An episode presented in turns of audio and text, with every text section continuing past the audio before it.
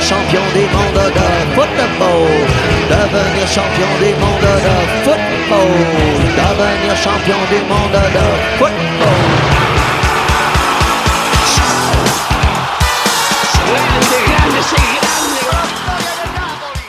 de la FIFA, la AFA, la CONMEBOL, los árbitros, el VAR, el fútbol para todos, el fútbol para pocos, los representantes, los intermediarios, los que ponen la plata, los que se la llevan,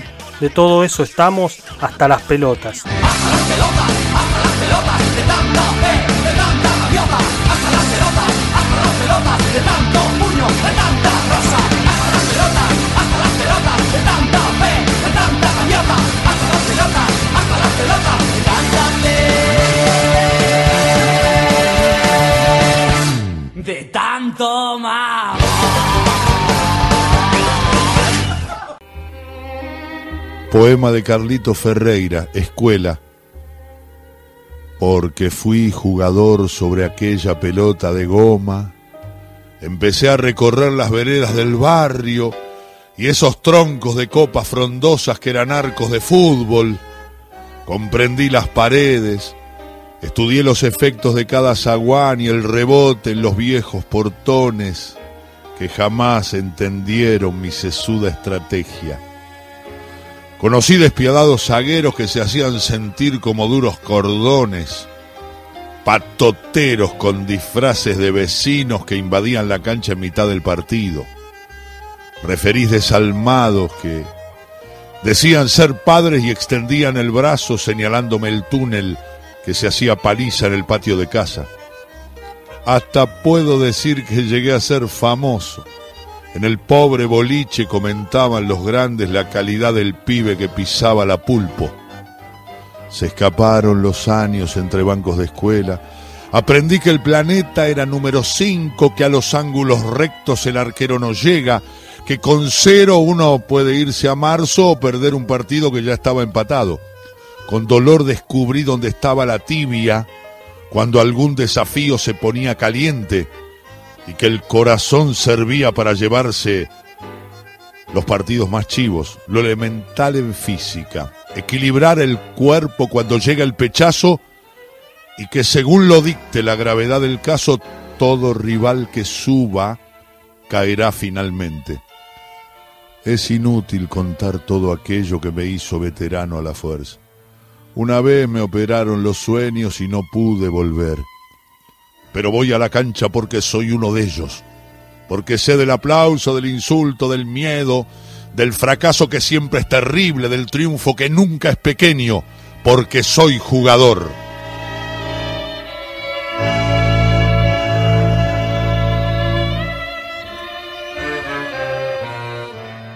El relato de Alejandro Apo nos sumerge en esta octava emisión de Hasta las Pelotas y cómo no dejarse llevar por esa voz hacia los recuerdos de esos partidos con amigos en el costado de la vereda, en la calle, esos partidos muchas veces interrumpidos por algún padre y esas súplicas que decían déjelo jugar un rato más, señora, déjelo jugar un rato más. Con esos recuerdos vamos al primer tema del programa, un argentino radicado en España, Gucci Campodónico, cantante, profesor de baile, nos trae la cumbia de Messi, que hoy más que nunca parece decir déjenlo jugar un rato más.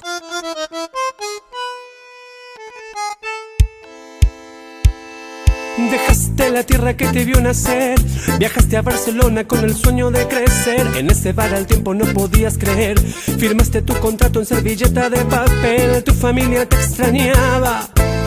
Ganador no lo para nada. Soñabas y soñabas que podías ser el jugador más grande que la tierra pudo ver.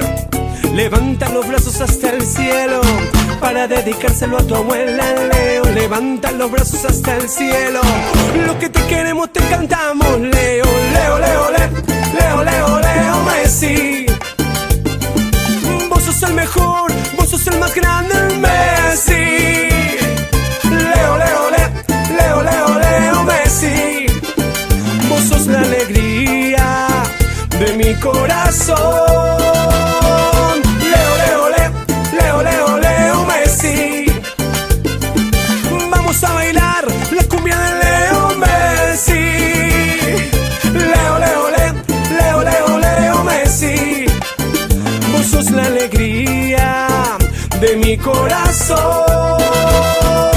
Pulga gigante, un pequeño diamante, divino tesoro, es el pibe de oro, humilde y sencillo, así es el Mesías, por eso el planeta y el mundo lo admira. Con una gambeta te deja tirado, parece ficción, un dibujo animado, no vi nada igual, y haciendo memoria, él es el más grande de toda la historia. Levanta los brazos hasta el cielo para dedicárselo a tu abuela Leo. Levanten los brazos hasta el cielo. Los que te queremos te cantamos. Leo, Leo, Leo, Leo, Leo, Leo, Leo Messi. Vos sos el mejor, vos sos el más grande Messi. Leo, Leo, Leo, Leo, Leo, Leo Messi.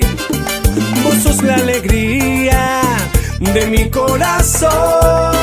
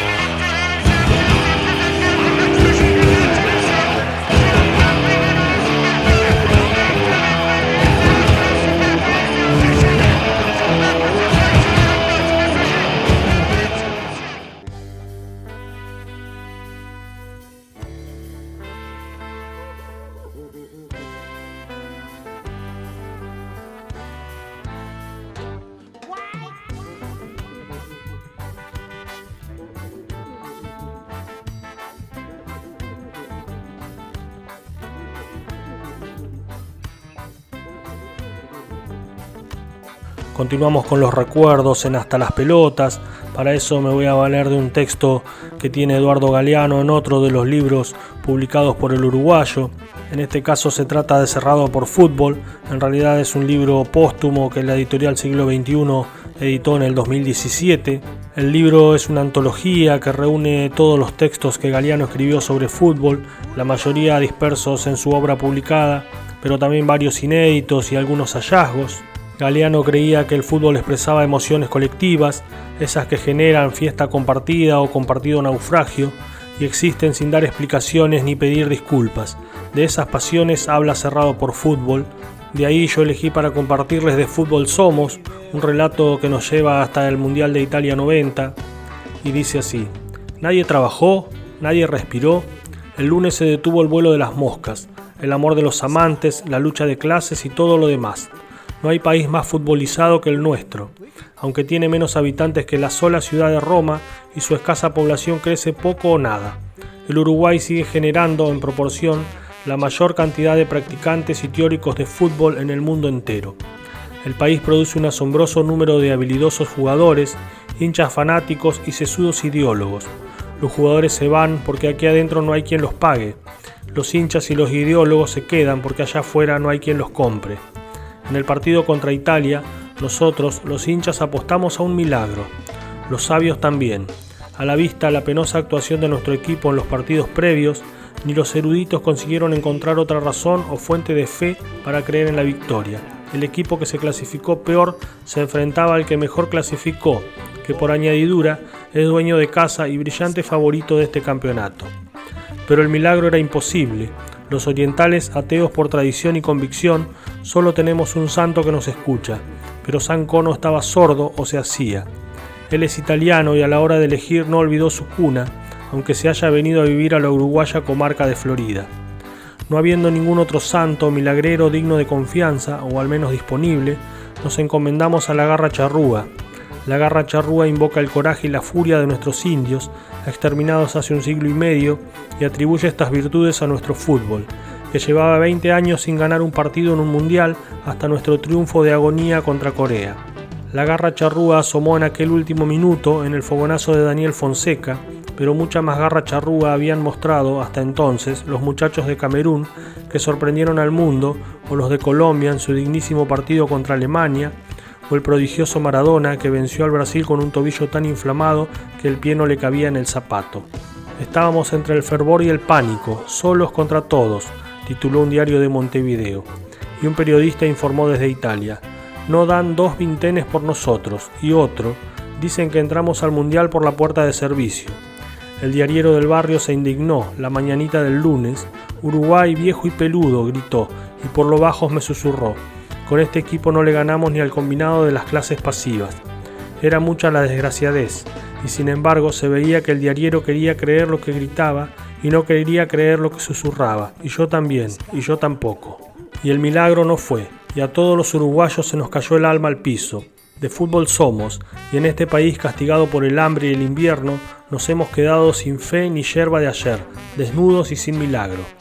Italia mereció ganar y el Uruguay perdió dignamente. Italia no fue ninguna maravilla, pero fue más. El Uruguay, que jugó con poca fuerza y ninguna magia ni belleza, no supo, no pudo llegar al invicto arco de Senga. Y al fin y al cabo, en el fútbol, como en todo, la justicia es mejor que los milagros, aunque ella nos duela. Como para coronar este texto de Galeano, elegí una reversión de una de las mejores canciones de los mundiales. Ellos son la banda Azurra, una banda de la provincia de Buenos Aires que mezclan el ska, el rock, el jazz, el soul, el funk, la tarantela, por supuesto. Banda Azurra es una banda alegre, festiva, con tradición y legado italiano que hacen un estadio italiano.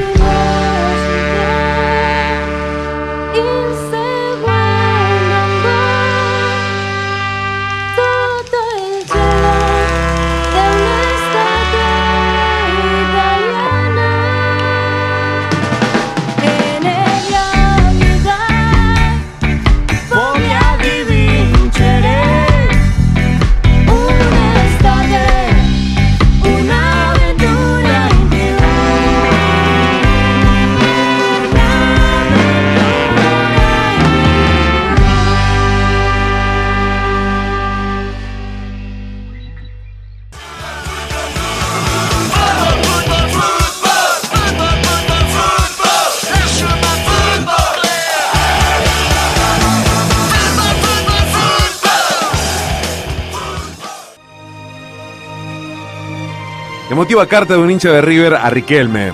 Mauricio Carranza, periodista y escritor, se animó a contar lo que le produjo el volante de Boca a lo largo de su carrera. Muchos, muchísimos hinchas de Boca despidieron a Juan Román Riquelme. El ídolo dijo adiós al fútbol y recibió muchos saludos. Pero no muchos fanáticos de River se animaron a decir qué les producía esta despedida. Mauricio Carranza lo dijo. Mira, o mejor dicho, escucha. Son poco más de las 7 y media de la tarde del 30 de marzo de 2014. Van 21 minutos del segundo tiempo y River le sigue ganando 1 a 0 a Boca en la bombonera. La espera de un triunfo visitante ya lleva una década, pero hoy parece haber una esperanza. De repente, foul. Cerca de nuestra área.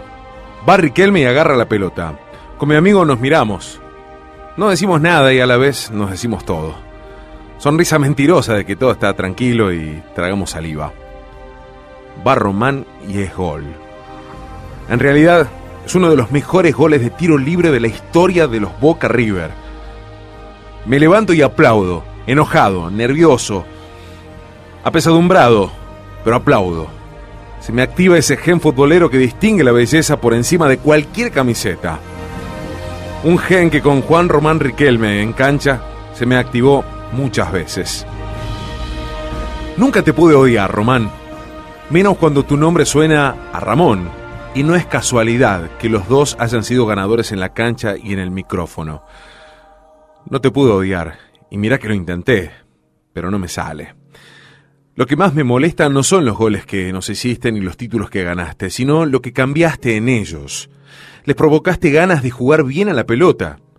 Ese gusto del que carecieron la mayor parte de su historia. Y vos, les enseñaste que se podía mezclar la garra y el firulete, el barro y lo cristalino, la patada y el toque sutil.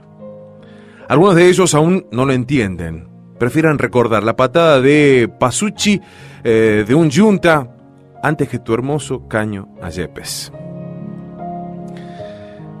Que admirabas a Ortega, que Ramón es un tipo ganador, que le deseabas suerte a Almeida, que mirabas a River por Trezeguet, que Teo es el mejor del país que te vas, te vas vos, pero queda Aymar. Y seguían los elogios. ¿Cómo podía no quererte? ¿Cómo no respetarte si siempre tuviste un enorme respeto por tu rival de toda la vida? Y pensar que hoy en cualquier cualquier cuatro de copas quiere tener sus minutos de fama chicaneando al otro equipo y vos que ganaste todo, que apareciste en la mayoría de los clásicos, nunca dijiste nada sobrando. Siempre fue con respeto con algún que otro toque de humor. Si hasta cuando estábamos en la otra categoría decías que extrañabas los clásicos y que querías que River suba rápido, tantos elogios eran lo peor que le podías hacer al hincha Ceneice y al millonario. Al primero porque no compartía lo que vos decías y prefería guardar silencio, y a nosotros porque no teníamos excusa para no respetarte y admirarte. Entonces, muchos nos tuvimos que rebajar y querer hacernos los superados cuando estábamos en grupo gritándote pecho frío. Para después preguntarnos en privado, ¿cómo va a ser pecho frío un tipo que bailó al Real Madrid, que tomaba las riendas del equipo cuando era necesario y que ganaba partidos solo? Argentinos. Julio de 2014. Se anuncia tu vinculación con Argentinos Juniors. Te quedan muy lindos esos colores rojo y blanco porque te equivocaste de vereda. Eso lo sabes, ¿no? Porque más allá de tu fanatismo, de tu soy bostero hasta la muerte, vos sos del paladar de clubes como el de la Paternal y el de Núñez. Y dicen que sos soberbio, pero aún pudiendo estar jugando copas con otros equipos, no se te cayeron los anillos para volver de donde saliste y ayudar a argentinos a ascender a primera división y lo lograste. Mientras me río de los Juan Pérez que se burlan de vos en las redes sociales, leo a Sidán, a Ronaldinho, a Forlán y a tantos otros cracks despidiéndote con respeto y admiración. Pero los imberbes prefieren recordar tus peleas con Vangal, Falcioni o con Palermo, con el que eras tan mal compañero que le hiciste hacer mil goles. Seguro pronto comienza una discusión sin fin con algún hincha de River que se resiste a entender. Enzo y Ortega fueron y serán muy grandes, enormes, pero vos estás un escalón encima. por juego, por clásicos, por títulos, por tu influencia en estos 18 años. Por todo eso puedo decir que sos el mejor futbolista que vi en el país y al que tenga dudas, que vea un resumen de la Libertadores 2007. La ganaste solo, con un gol en la final que debería venderse como obra de arte. Si me ponía la de River, mi mamá no me iba a ir a ver nunca. Eso dijiste, Román. Todo culpa suya, señora. Usted nos privó de él. Y ahora hay que despedirlo. Al mejor rival que tuvo River en toda la historia. Al del caño a Cepes. Al de los goles de tiro libre en Núñez y en la Boca. Pero también al que se abrazaba con Ramón y con Aymar. El que felicitaba cuando salíamos campeones y el que se iba casi siempre silbado del Monumental. Sin devolver nunca un gesto. El hincha de River me tiene respeto, no sé si cariño. Sí, Román. Varios, muchos te tenemos cariño y admiración. Algunos se animan a decirlo y otros se lo guardan. Gracias por el fútbol y que seas, que seas feliz.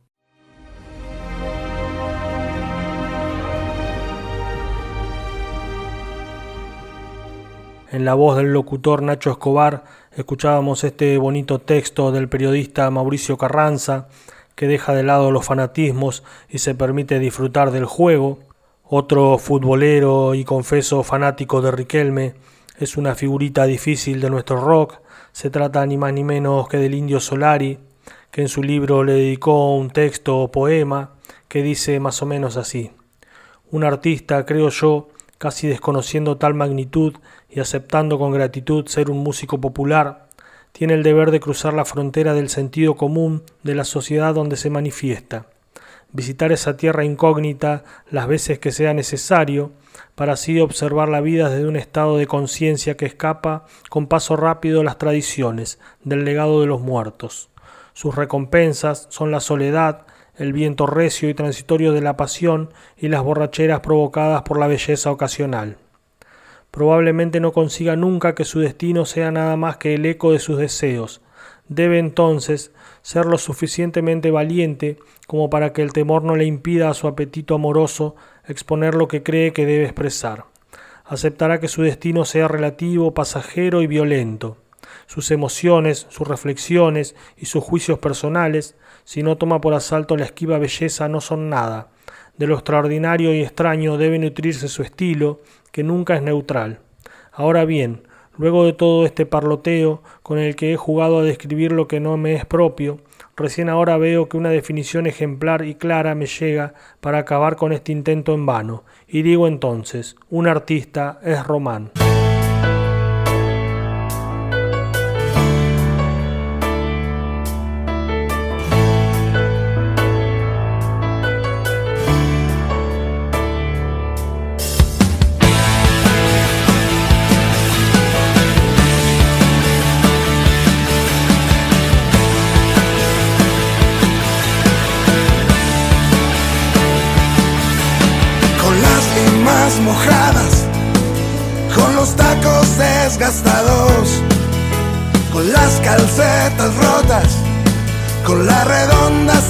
Desgajos, con una epidemia en los barrios, contagiados de fútbol estamos, con rodillas talladas, con los rostros asoleados, dos bandos de casacas de jugarretas no paramos. Con una epidemia en los barrios, contagiados de fútbol estamos. Yo solo quiero jugar,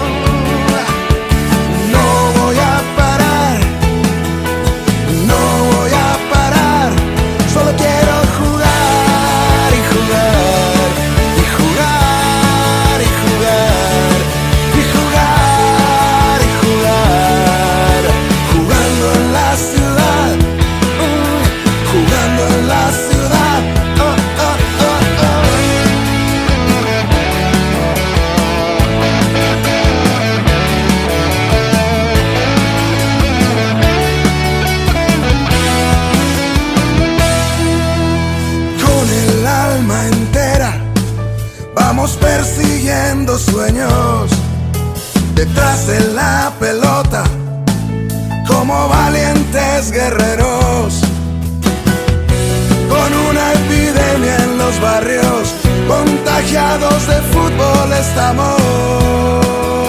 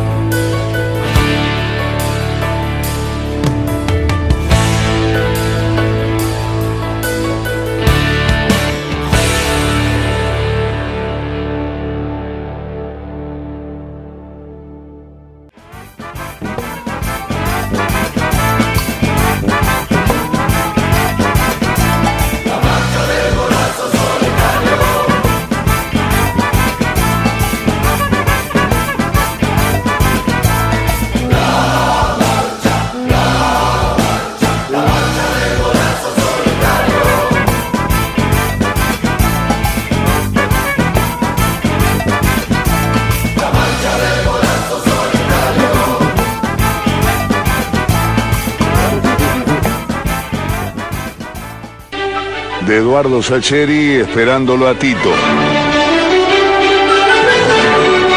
Yo lo miré a José que estaba subido al techo del camión de Gonzalito. Pobre, tenía la desilusión pintada en el rostro, mientras en puntas de pie trataba de ver más allá del portón y de la ruta, pero nada. Solamente el camino de tierra y al fondo el ruido de los camiones. En ese momento se acercó el bebé grafo. ¡Ah! Tipo desagradable. Y gastador, como siempre, le gritó, ¡Che! ¡José! ¡Josecito! ¿Qué pasa que no viene el maestro? ¿Será que arrugó para evitarse el papelón, viejito? Josecito dejó de mirar la ruta y trató de contestar algo ocurrente, pero la rabia y la impotencia lo lanzaron a un tartamudeo penoso.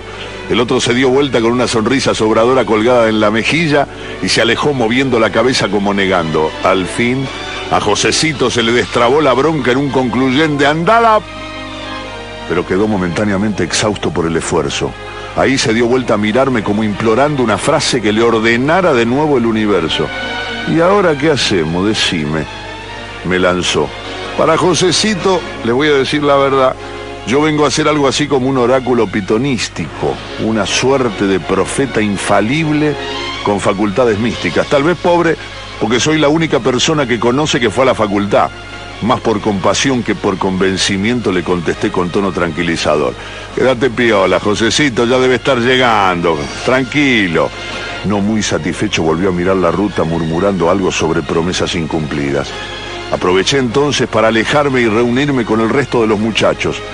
Estaban detrás de un arco, algunos vendándose, otros calzándose los botines, un par haciendo jueguitos con una pelota medio balada.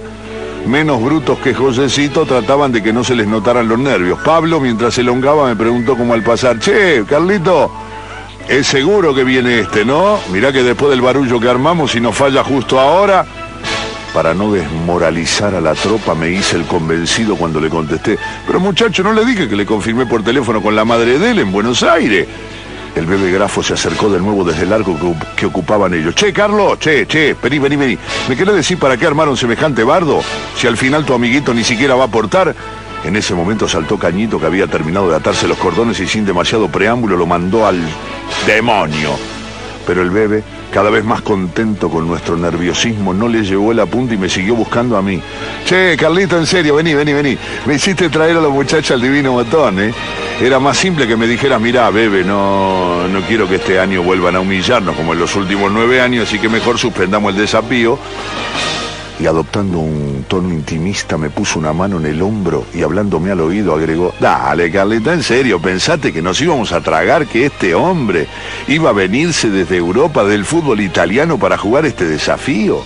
Pero vos tenés que somos tarados nosotros.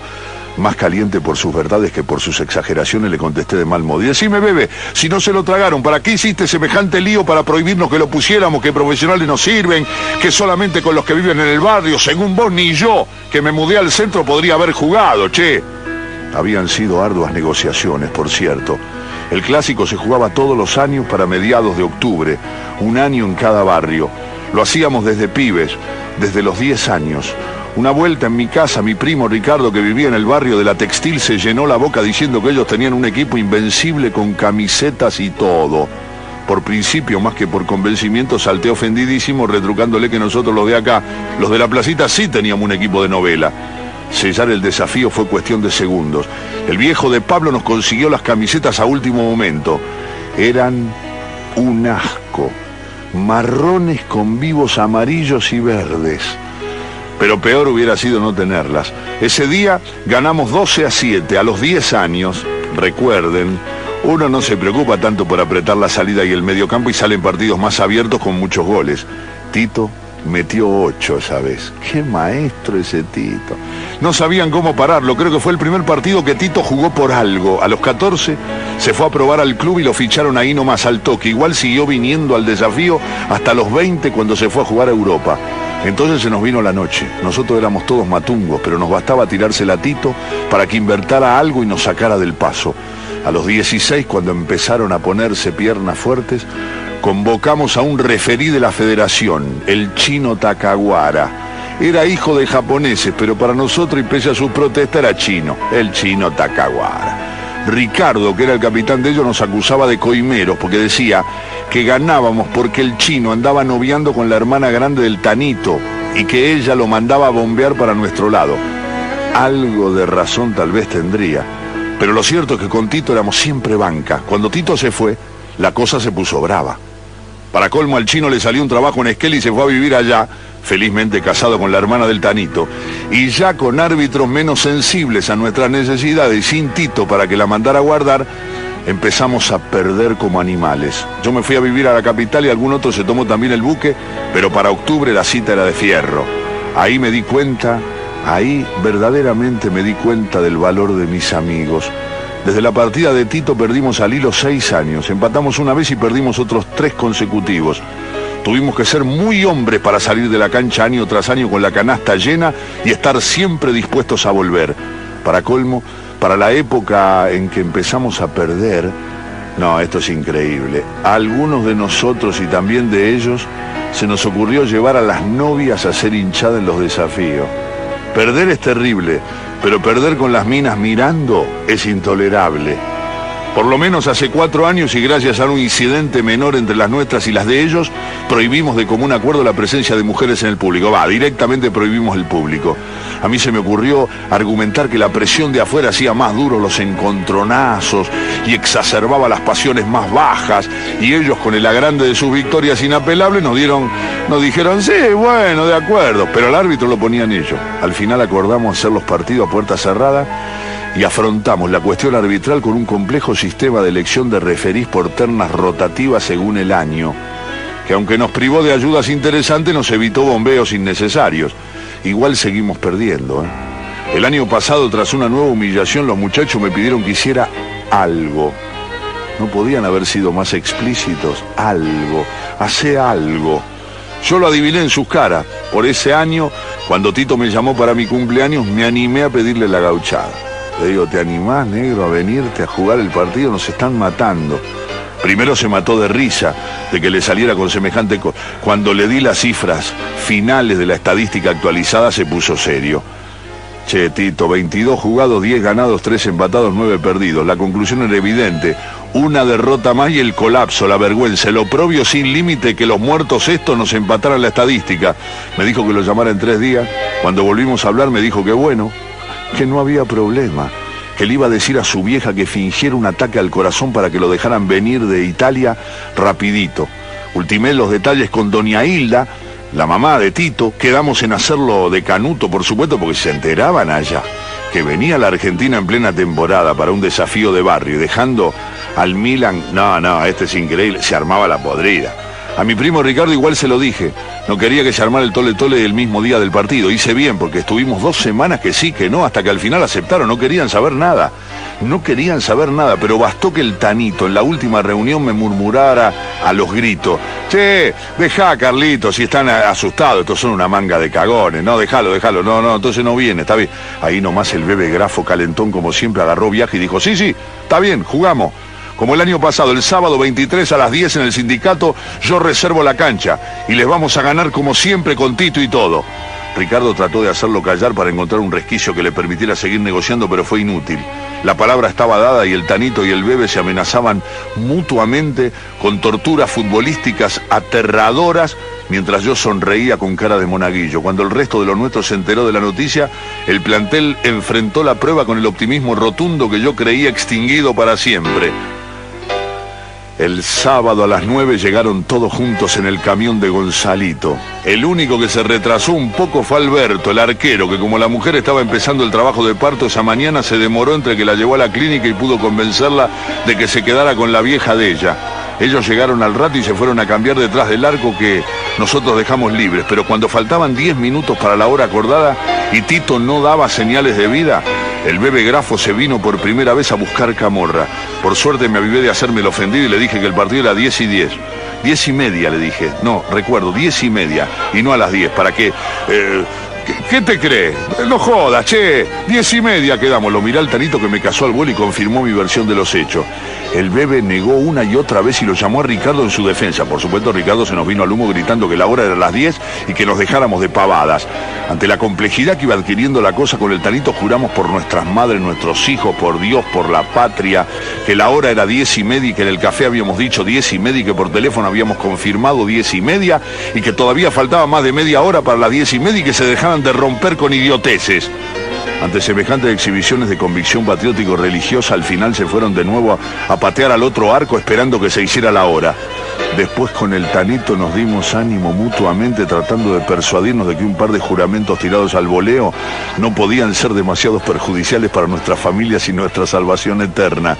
Fue cuando lo mandé a Josecito a pararse arriba del camión a ver si lo veía venir por el portón de la ruta, más por matar un poco la ansiedad que porque pensase seriamente que fuese a venir, ya creía que no, es que para esa altura yo estaba convencido de que Tito nos había fallado. Había quedado en venir el viernes a la mañana y en llamarme cuando llegara lo de su vieja. El martes marchaba todo sobre rueda. En la radio comentaron que Tito se venía para Buenos Aires por problemas familiares después del partido que jugaba el miércoles por no sé qué copa pero el jueves y también por la radio me enteré de que su equipo, como había ganado, volvía a jugar el domingo, así que en el club le habían pedido que se quedara. Ese día hablé con doña Hilda y me dijo que ella no podía hacer nada. Escúchame, no puedo hablar yo por teléfono allá. Si se supone que estoy en terapia intensiva, no puedo llamarlo para recordarle que tome el avión del viernes. El viernes les prohibí en casa que tocaran el teléfono. Tito podía llamar en cualquier momento, pero Tito no llamó. A la noche en la radio confirmaron que Tito jugaba el domingo en Italia. No tuve ánimo ni para calentarme, me ganó en cambio una tristeza terrible. En esos años, las veces que había venido Tito, me había encantado comprobar que no se había engrupido ni agrandado ni por la plata ni por salir en los diarios. Se había casado con una linda, tana, buena piba. Tenía dos chicos bárbaros. Yo le había arreglado la sucesión del viejo sin cobrarle un mango. Él siempre se acordaba de los cumpleaños y llamaba puntualmente cuando venía se caía por mi casa con regalos para mis viejos y mi mujer, como cualquiera de los muchachos.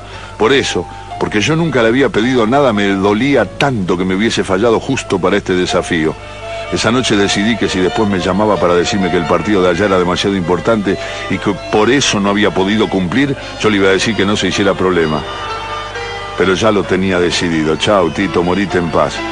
Sí, no podía no podía fallarle impunemente a todos los muchachos, no podía dejarnos así que perdiéramos de nuevo y que nos empataran la estadística. Me acuerdo en el primer desafío cuando era un flaquito escuálido por el que nadie daba dos mangos y que nos venía sobrando, porque en esa época jugábamos en la canchita del corralón, que eran seis y un arquero. Yo igual le dije, vení, pibe, jugá adelante que sos chiquito, soy ligero y capaz que la embocá.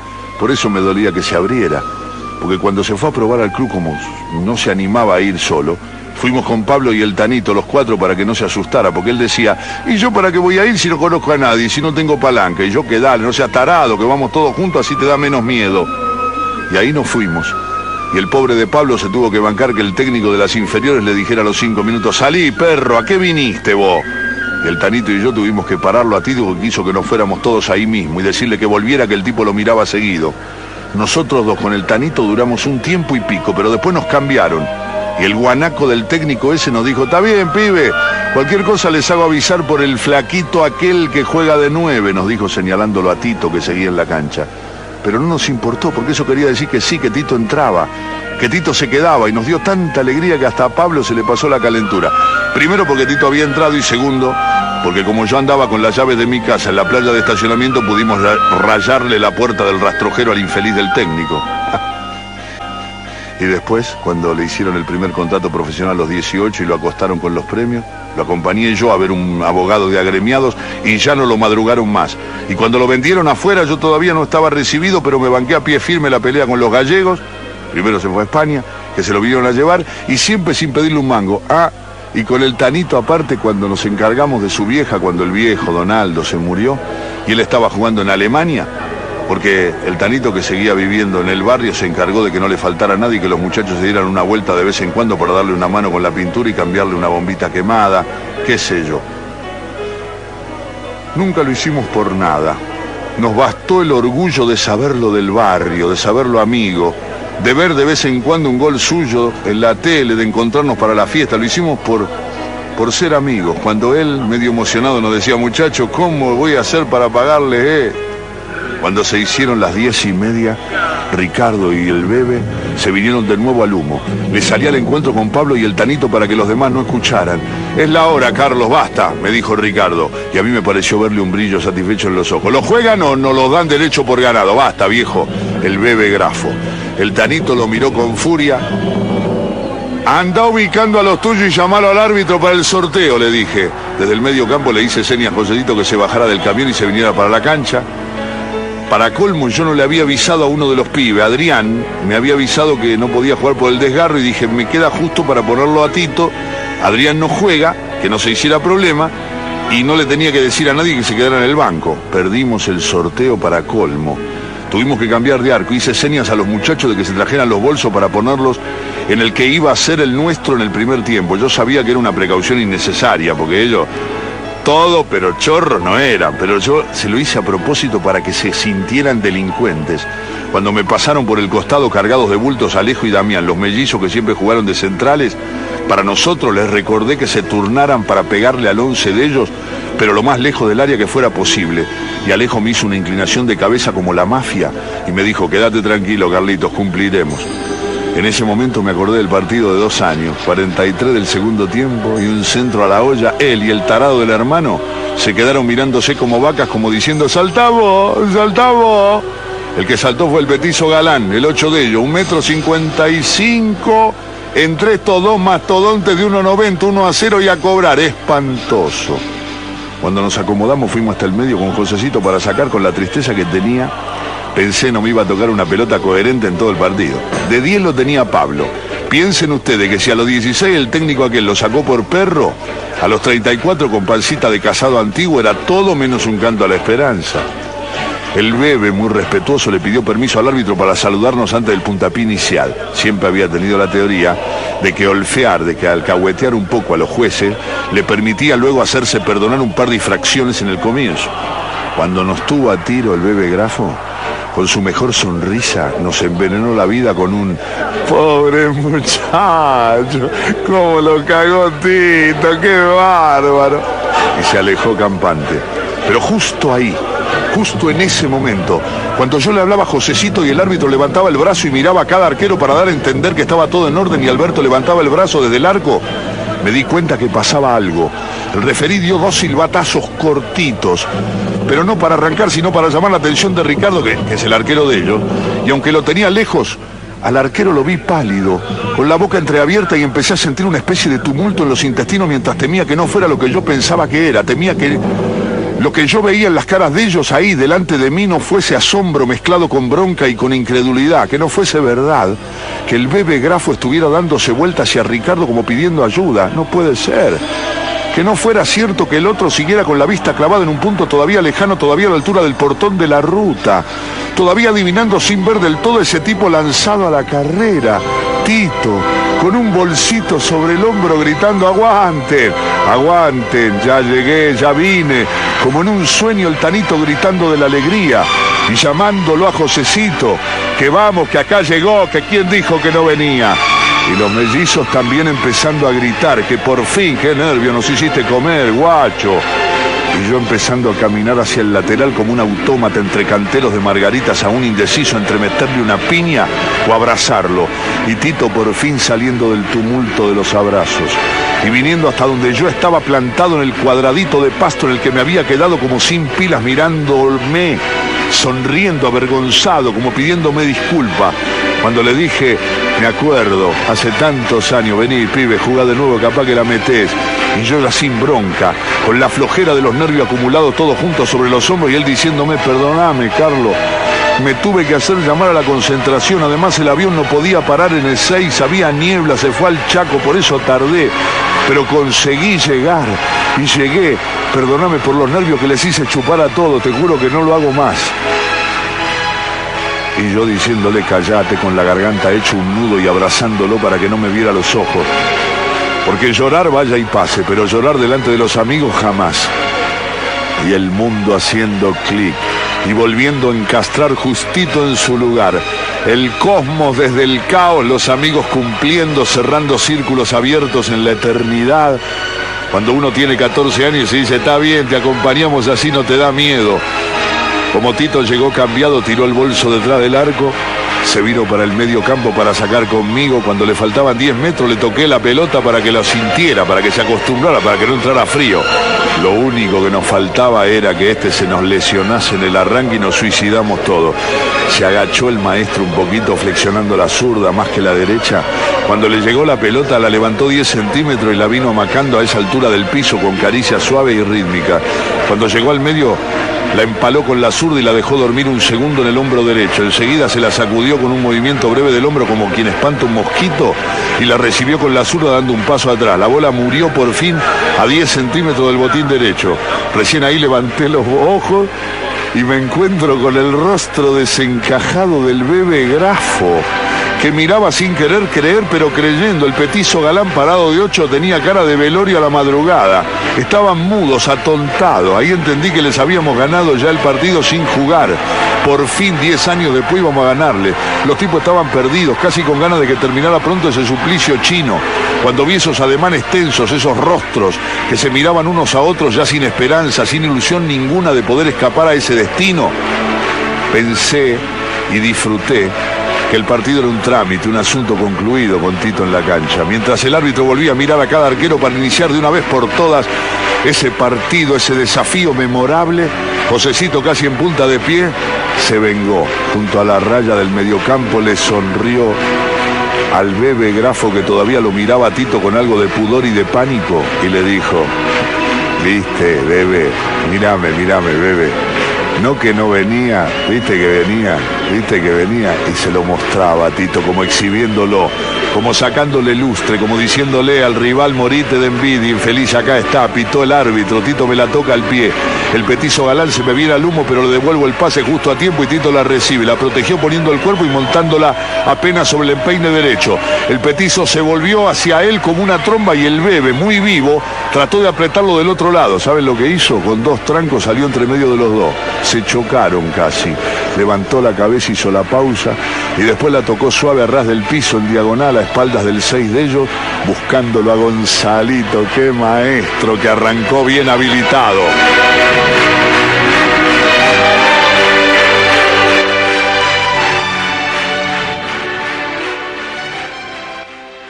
¿Cómo no emocionarse con tremendo cuento de Eduardo Sacheri, que la voz y el relato de Alejandro Apo llevan un poco más allá? Vamos a coronarlo con música, un clásico que muchas hinchadas han hecho suyo, un tema que fue dedicado a uno de los más grandes futbolistas, Los calzones Te sigo.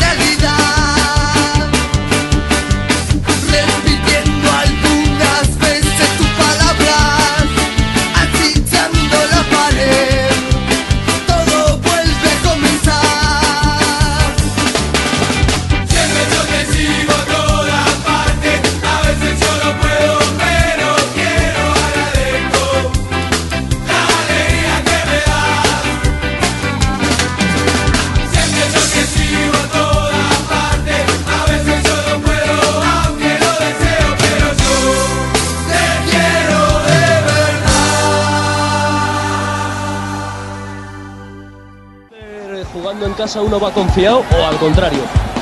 Bueno, digamos que como siempre, ¿eh? eso es una lotería, ¿eh? Cada, nos subimos al palco y a ver lo que pasa, ¿no? Pero bueno, confiado vamos, creo que el equipo está en forma y como decía, como no hay ningún herido y vamos todos así bien, ninguno va demasiado fumado ni nada, creo que, bueno, alguno que sí, ¿eh? pero a veces mejor. Siempre tiene que haber esa visión doble en el equipo, esa visión que permita realmente contemplar toda la jugada y aquí en el equipo por supuesto que no falta. Silbatazo final. Las tres edades del fútbol. Siempre me han parecido tristes los tres pitidos que señalan el final de un juego. A propósito de esto, Jorge Valdano comentó en Apuntes del Balón que el sentido fúnebre del silbato se acentúa para mí, que soy mexicano, porque sus notas suenan pri, pri, pri. Bromas aparte, me parece que el fin del partido remite a los tres tiempos que vive el futbolista. El anhelo de llegar, la consolidación del sueño y el difícil retiro. Para su desgracia, la tercera fase es la que más dura. Los jugadores tienen vida breve y memorias largas. La excepcional serie de televisión brasileña Fútbol, narrada por Rubén Fonseca y dirigida por Artur Fontes y Joao Moreira Salles, se ocupa de estas tres etapas. Comienza un día de marzo en que el Flamengo abre las puertas de su estadio para que ahí se prueben miles de genios posibles y concluye con el retiro de un gran pícaro de las canchas, Paulo César Lima. El fútbol es algo que esperamos, pero también algo que termina. ¿Qué conclusión podemos extraer de una actividad que depara tantas glorias y tantas decepciones? Hacia el final de la serie, el legendario Tostao dice algo que han experimentado todos los futbolistas. Cuando era adolescente y el fútbol representaba para él una esperanza, un intacto espejismo, tuvo un compañero de equipo que lo aventajaba en todo y un buen día se eclipsó entre los misterios que se llevan los destinos al carajo. Este comentario es el perplejo legado de un jugador que alzó la Copa del Mundo en México 70 cada crack ha tenido al lado a alguien que lo superaba y desapareció sin que se supiera de él. Un muchacho sin nombre fue mejor que el joven Cruyff o el joven Di Stefano. Cuando el fútbol acaba, recuerda los duros plazos a los que se somete un jugador, pero también remite al que no llegó a estar ahí, el descartado por la fortuna que una noche superó a Pelé y a quien solo puede recordar Pelé. Sin saberlo, Tostado jugó junto a un excepcional, pero solo cobró conciencia de ello ante sus propios alcances, inferiores a los de su antiguo amigo.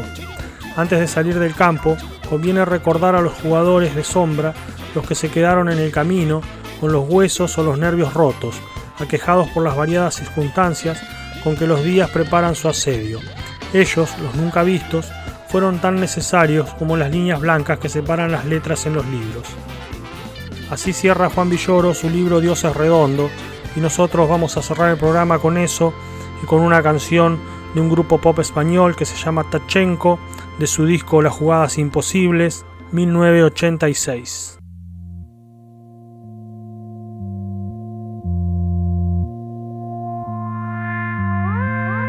¿Dónde estabas en el 86?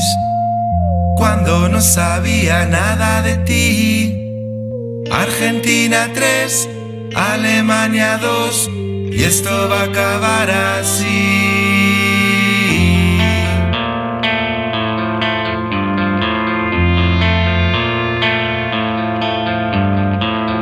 ¿Dónde estabas en el 82? Cuando Italia conseguía su fin. Yo un verano más, llego a la final no pasó de ahí.